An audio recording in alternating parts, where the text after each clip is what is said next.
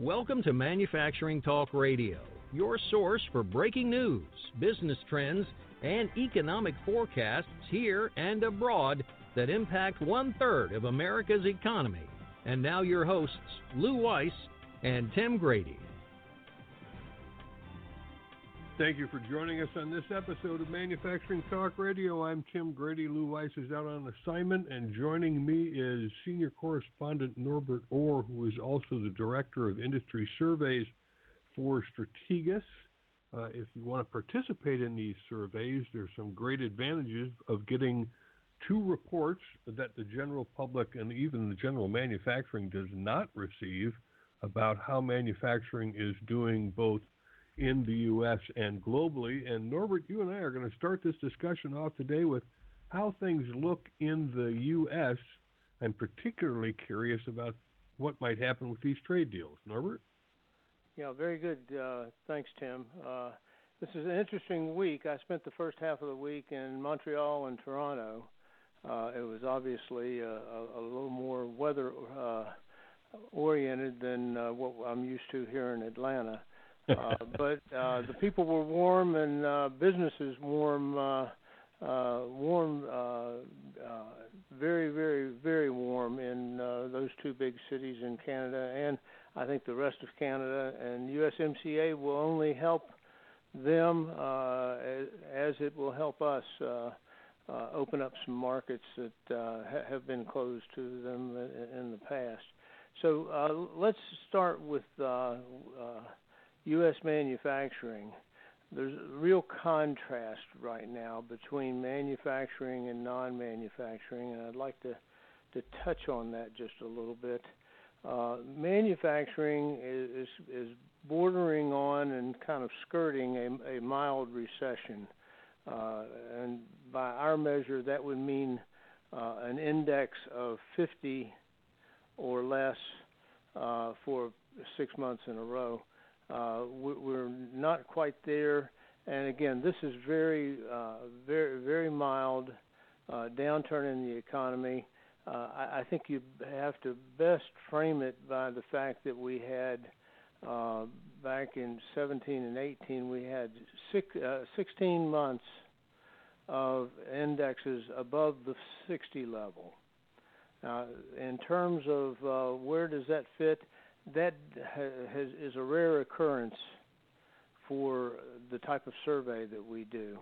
And it shows the strength that we had coming out of November 2016. And that's, I think, one of the reasons why we see things uh, a little soft right now is uh, 60 for 16 months is something that is totally unsustainable. right. And, and it's proven it once again. Uh, just, just to give you a, a perspective, remember our ind- the indexes we work with are measuring change. How much change is there from last month to this month? Well, a, a reading of 60 represents a 20% improvement over the prior month. And so 16 wow. months in a row like that is uh, is hot, hot, hot. And uh, so after a, a period of time like that, you eventually uh, uh, run run out. You know, it's kind of like a car that'll go along for uh, uh, uh, the, the interstate for 70 miles an hour for six or seven hours. Eventually, it's got to be refilled, and you have to take some time out, and, and you can't keep motoring in that way. And the economy is is the same way. So I think manufacturing is in a normal cycle. Uh, one of the questions I got in Canada quite often was, "Hey, this is going on for 10 years now," or I, I should say, I guess if it's in Canada, they say, "Hey, uh, it, this has gone on for 10 years now."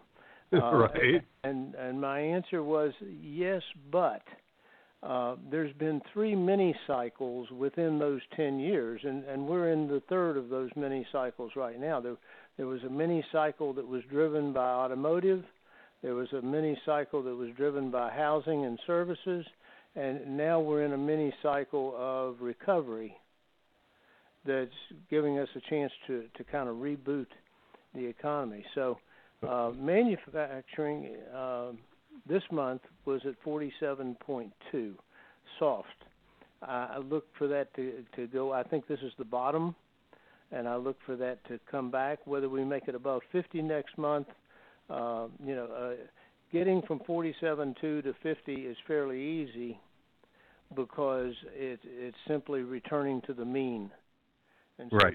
a natural uh, progression that, uh, that that's involved there. And so getting to 50 is easy. Getting to 53 is more difficult, or getting to 55, which would be 10% month over month, that's more difficult. So uh, when we look at what's going on in manufacturing, we can see where the problem is uh, we focus on the 18, and ISM focuses on the 18 manufacturing industries that are composed of durable goods and non durable goods.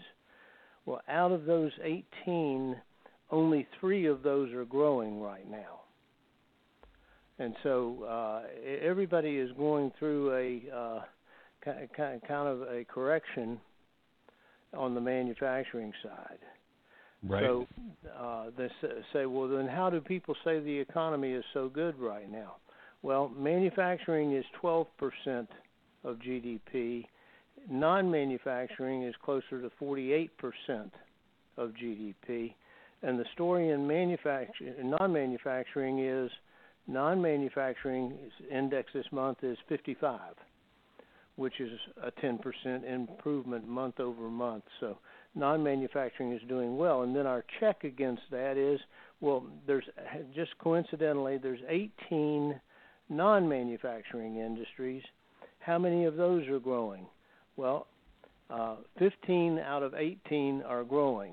So if you want to know where the activity is in the uh, U.S. economy right now, it, it's certainly uh, the non-manufacturing sector, industries like housing, uh, services, uh, small businesses.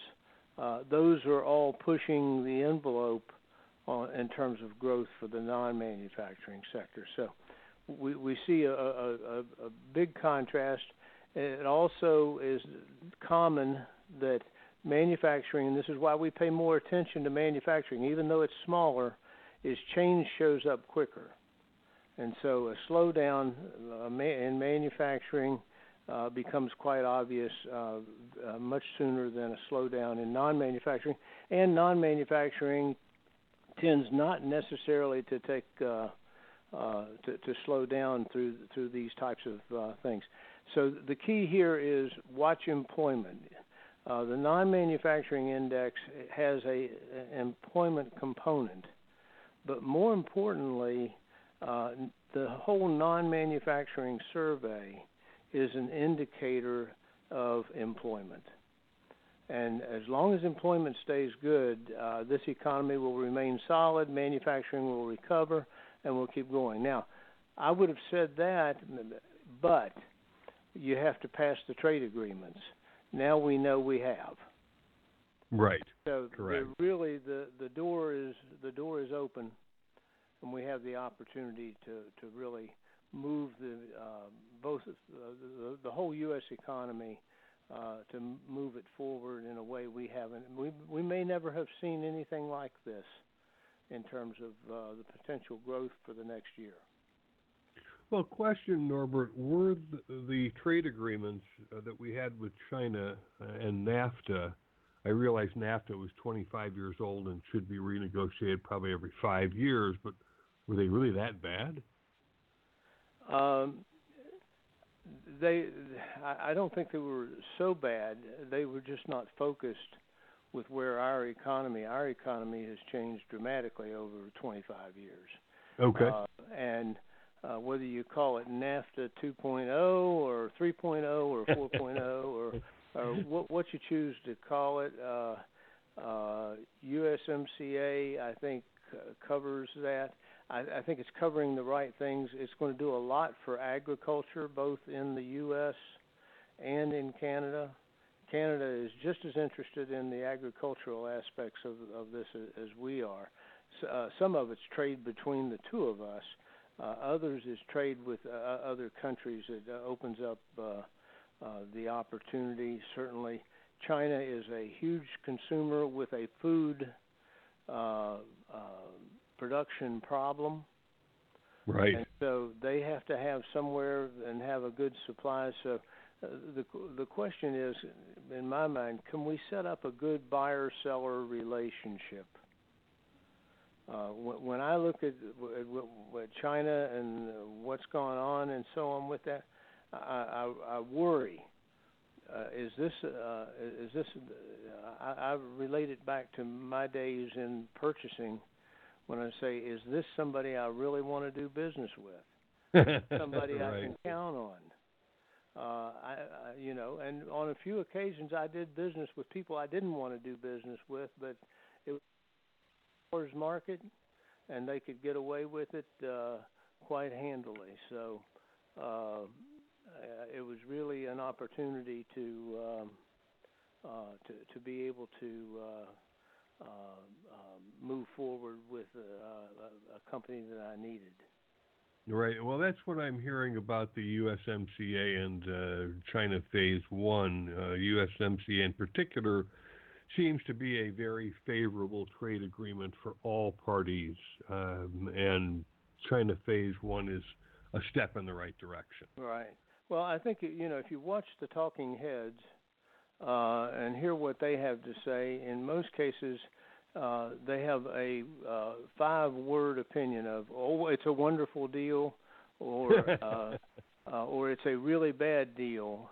Uh, but the reality is, the people that work with it and and the people that I talk to are saying, "Hey, the more we read into this, this is they did a heck of a job." And so, uh, reality looks to be uh, uh, very positive as opposed to to a negative and I think that you know the next uh, the next leg of this, we've already got a trade deal with Japan, and I suspect as soon as uh, the UK gets through Brexit, they will very quickly work to toward a very favorable trade relationship between the U.S. and, and the UK. Uh, in, order to help the UK and to uh, further our own goals as to uh, um, financial services in Europe, financial services in Asia. Right. Well, it's interesting because China just yesterday reported uh, that their economy was operating at the lowest, slowest pace in three decades. So obviously they wanted to get a trade deal in place. How does that look for China, and are they in fact in the doldrums? Well, uh, the data that comes out of China is hard to interpret. We have to right. We, we have to rely on them to tell us, and uh, they they came out, and I think it was 6.1 percent growth in GDP, or 6.2. 6.1, you're correct. With the expectation that we would go in 2020 down to 5.8, possibly. Uh, frankly, the Chinese uh, economy is so uh, decentralized. Uh, you know, th- there's uh, uh, 160 cities of a million population or greater in China. So right. it's really fractured to the degree that uh, to think you could ever get a good measurement. Uh, I, I always think of one one of the business books that I, I've cherished. Uh, one of the advice in it is begin with the end in mind. Right, Stephen Covey. I, I, I wonder if uh, China doesn't begin with the end in mind, and they tell us what the uh, GDP uh, growth rate is, and then they go about trying to prove that that's the case. Um, so it's difficult for us to, um, uh, to to accept what they've got but we we know they have a, a, a middle class of about 300 million people.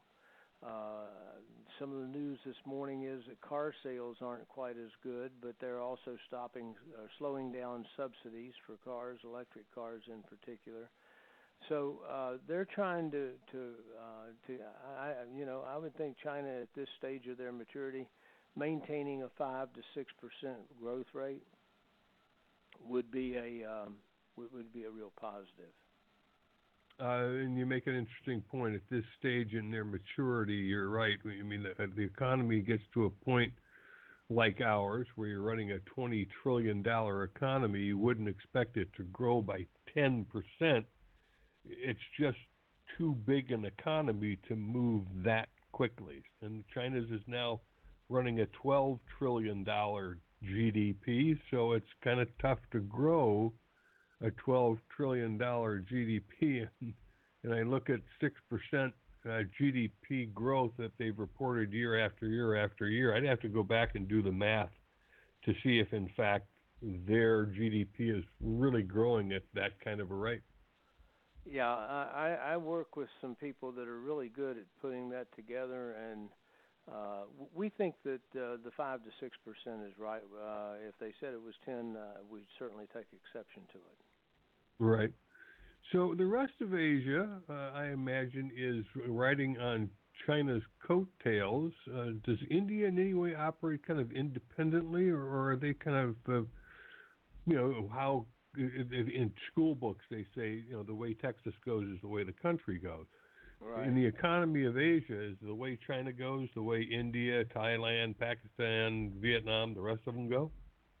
Uh, yeah, and uh, interestingly, uh, I, I keep a chart on all of those except India because India is kind of a, to itself. It, the problems they're trying to resolve in terms of uh, the the caste system and, and, and everything that uh, that's part of their their recent history. Uh, right. They they have different issues. Uh, uh, I have, uh, uh, interestingly, uh, two uh, guys. Uh, both of them have returned to India. They came over here for education and some work experience, and both of them have gone uh, to uh, back to India and move their families back and so on. And so, uh, uh, starting the new year, uh, uh, talked to both of them. Uh, the Indian economy is growing at a, a probably a, a three to four percent growth. Uh, it, it's pretty solid. Uh, they they have infrastructure issues, uh, just from a population standpoint and uh, rapid growth, and uh, they don't have zoning. They don't have things that, uh, uh, provide structure to build around and so on. Uh, but at the end of the day, India is doing very well right now, and one of the uh, global leaders, I think, in terms of uh, in terms of growth. Uh, then when we touch on the other uh, uh, countries in, in terms of Asia, um, you know, South Korea is at 50.1. Uh, China, one survey is at 10, uh, 50.2. The other survey is at 51.5. Uh, Japan's at 50, 48.4. Um, uh, Singapore is 50. Arguably, there's no change month over month in all of that. Uh, when we see a 50.1 reading, 50.2, that uh, 50 would be uh, absolutely no change, but 50.1 certainly indicates there's there's hardly any change whatsoever taking place. The the star uh, performer there is Taiwan. Uh, Taiwan uh, in the last 13 months has gone from the lowest uh, economy in the Asian group uh, to the highest uh, 56.2. I think that's an indication that uh, China is doing better. Uh, Taiwan and China are tied very closely together. Um, politically, they're miles apart. Economically, there there's an inter, interdependence. Right. Between them, and um, I, I, I, I think we see uh, Taiwan uh, developing, and it's with the help of China. Okay. So let's jump over to Europe and, and looking at uh, the UK in particular, because in two weeks they are out of the EU. Right. The the UK, in fact, I, I can give an on-site report because I was in London for a conference in December, and uh, in general, um, and it was very obvious that uh, with the Boris Johnson government and so on, uh, they're ready to to do what they have to do. I think uh, Brexit is going to be a lot like Y2K, Y. you know, maybe we should call that Y2K 2.0. Uh, right.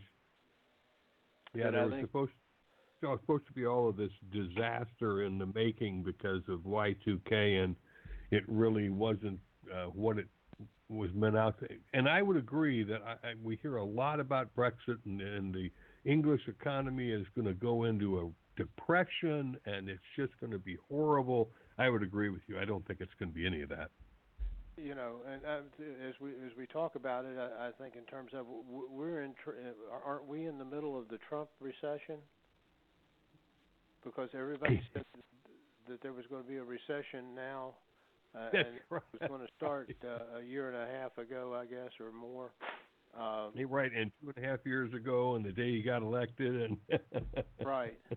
Uh, and so uh, we we've dodged that bullet, uh, assuming that it ever was. Well, and I guess with all the uh, politically, we don't want to talk about bullets. So uh, anyway, we we dodged dodged that event.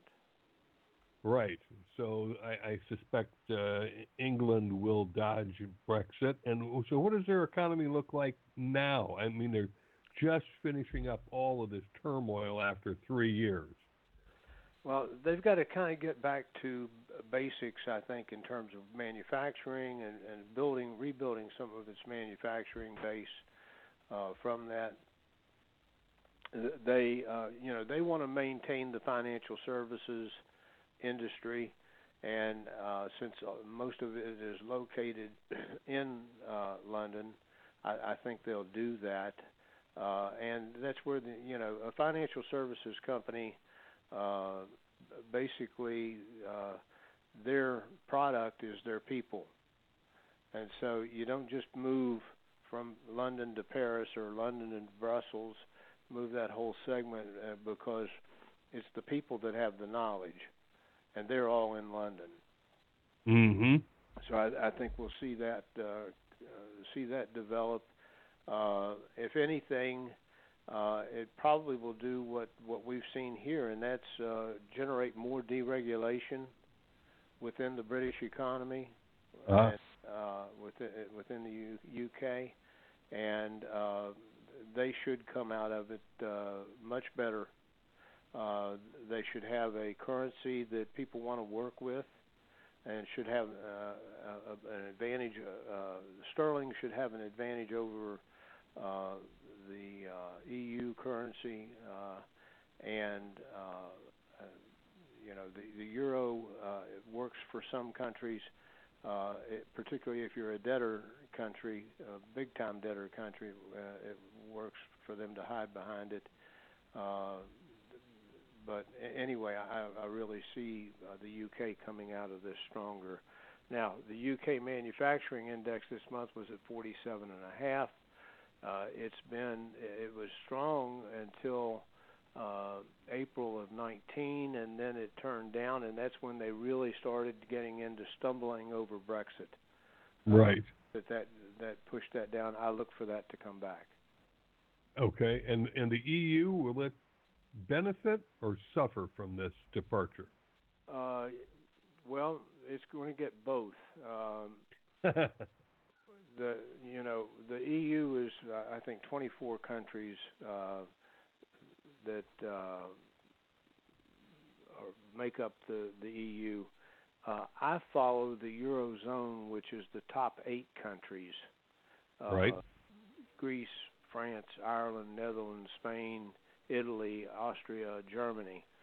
Uh, most of those are about like uh, the readings we saw, hovering around 50 uh, you, the exceptions are Greece is at 53.9. Uh, how large the manufacturing sector is in Greece is uh, uh, somewhat suspect, uh, but they're producing a good number right now, and everybody else is uh, relatively in a no change mode. Germany is the the outlier to the downside at 43.7. They have been below 50 for two months now, mm-hmm. and uh, they've struggled with uh, the, the, they've struggled struggled with uh, exports and so on. Uh, they've got problems with immigration. Uh, the the uh, the export issue is all about autos, and one of the reasons is they've decentralized the, the auto production to where you know we we have uh, Mercedes, we have Porsche, we have uh, major uh, brands that are produced in Germany that are uh, starting to produce products here. And so I, I think some of that weakness is just simply that their their uh, uh, customers have uh, moved to buying products from other parts of the world. So as we uh, approach uh, the end of this uh, podcast, give us kind of a wrap up on how things look for 2020 because I don't know that I see any bubbles that could burst and cause a serious da- economic downturn. Do you? Well, uh, no. And and what I think we should expect for 2020 is uh, because we uh, signed those trade deals this uh, week uh, doesn't mean that business next week is necessarily going to be better. Uh, it's going to take a while to integrate that. It's going to take a while to get uh, supply arrangements in place. Uh, it's going to take a while to work out the new logistics patterns and so on from that. So uh, that's going to be a, a positive all year, and uh, it, it'll be like like uh, building a snowman. We roll, roll, roll, and we, we add uh, add more to it. Uh, how fast is going to be dependent upon uh, you know how good is the soy soybean crop this year? Is do we have a big surplus? Do we have a small surplus? What what happens from that? But in general, it's going to uh, it's going to be more positive. Uh, you know, th- there is really n- no connection between what the stock market does and what manufacturing does, as we can see right now. You, if uh, if there were, the manufacturing index would be at 75 uh, compared to uh, the stock market and, and what it means. Um, so uh, I, I think we've got a good year in front of us. Uh, from uh, financial standpoint, uh, I, uh, I, I'd rather talk about manufacturing than talk about the financials. The one thing I look at is earnings. Uh, are, are earnings keeping up with the market and so on? If they are, then the market's going to get better. If they don't, uh, then uh, uh, we're going to hit a flat spot or a downdraft uh, from mm-hmm. doing that. So there's uh, we have an opportunity. And you know, obviously, this uh, impeachment issue uh, has an overhang that can put a cloud on uh, on just about everything. Um, so we'll have to see how how we work through that. But in, uh, otherwise, uh, it should be a, another good year for the U.S. manufacturing sector, gaining momentum uh, throughout the year. Well, Norbert, thanks once again for joining us on Manufacturing Talk Radio. We always appreciate your insights and your reports, and uh, we're always fascinated by the the scattergram or the scatter plot that you put together on the purchasing managers indexes around the the globe. You follow 18 of them and some regional surveys. So, thank you once again for being with us. My pleasure, as always. Oh, great. We'll talk to you again next month, and we've been speaking with Norbert Ore who is the Director of Industry Surveys for Strategas. He's also a senior correspondent with Manufacturing Talk Radio. And this show, along with all of our shows, will be posted at mfgtalkradio.com, a Jacket Media Company podcast, along with uh, Women in Manufacturing, Where's Willie, Manufacturing Matters with Cliff Waldman, Full Time with Amy. So check back, check often, because we also post news stories uh, with some regularity on Manufacturing Talk Radio at mfgtalkradio.com. And we've got quite a library of both news stories and these shows. So, once again, thank you for listening to this episode of Manufacturing Talk Radio. Thanks for joining us on Manufacturing Talk Radio. You can hear our next broadcast each Tuesday at 1 p.m. Eastern Standard Time at mfgtalkradio.com. This podcast is a part of the C Suite Radio Network. For more top business podcasts, visit c-suiteradio.com.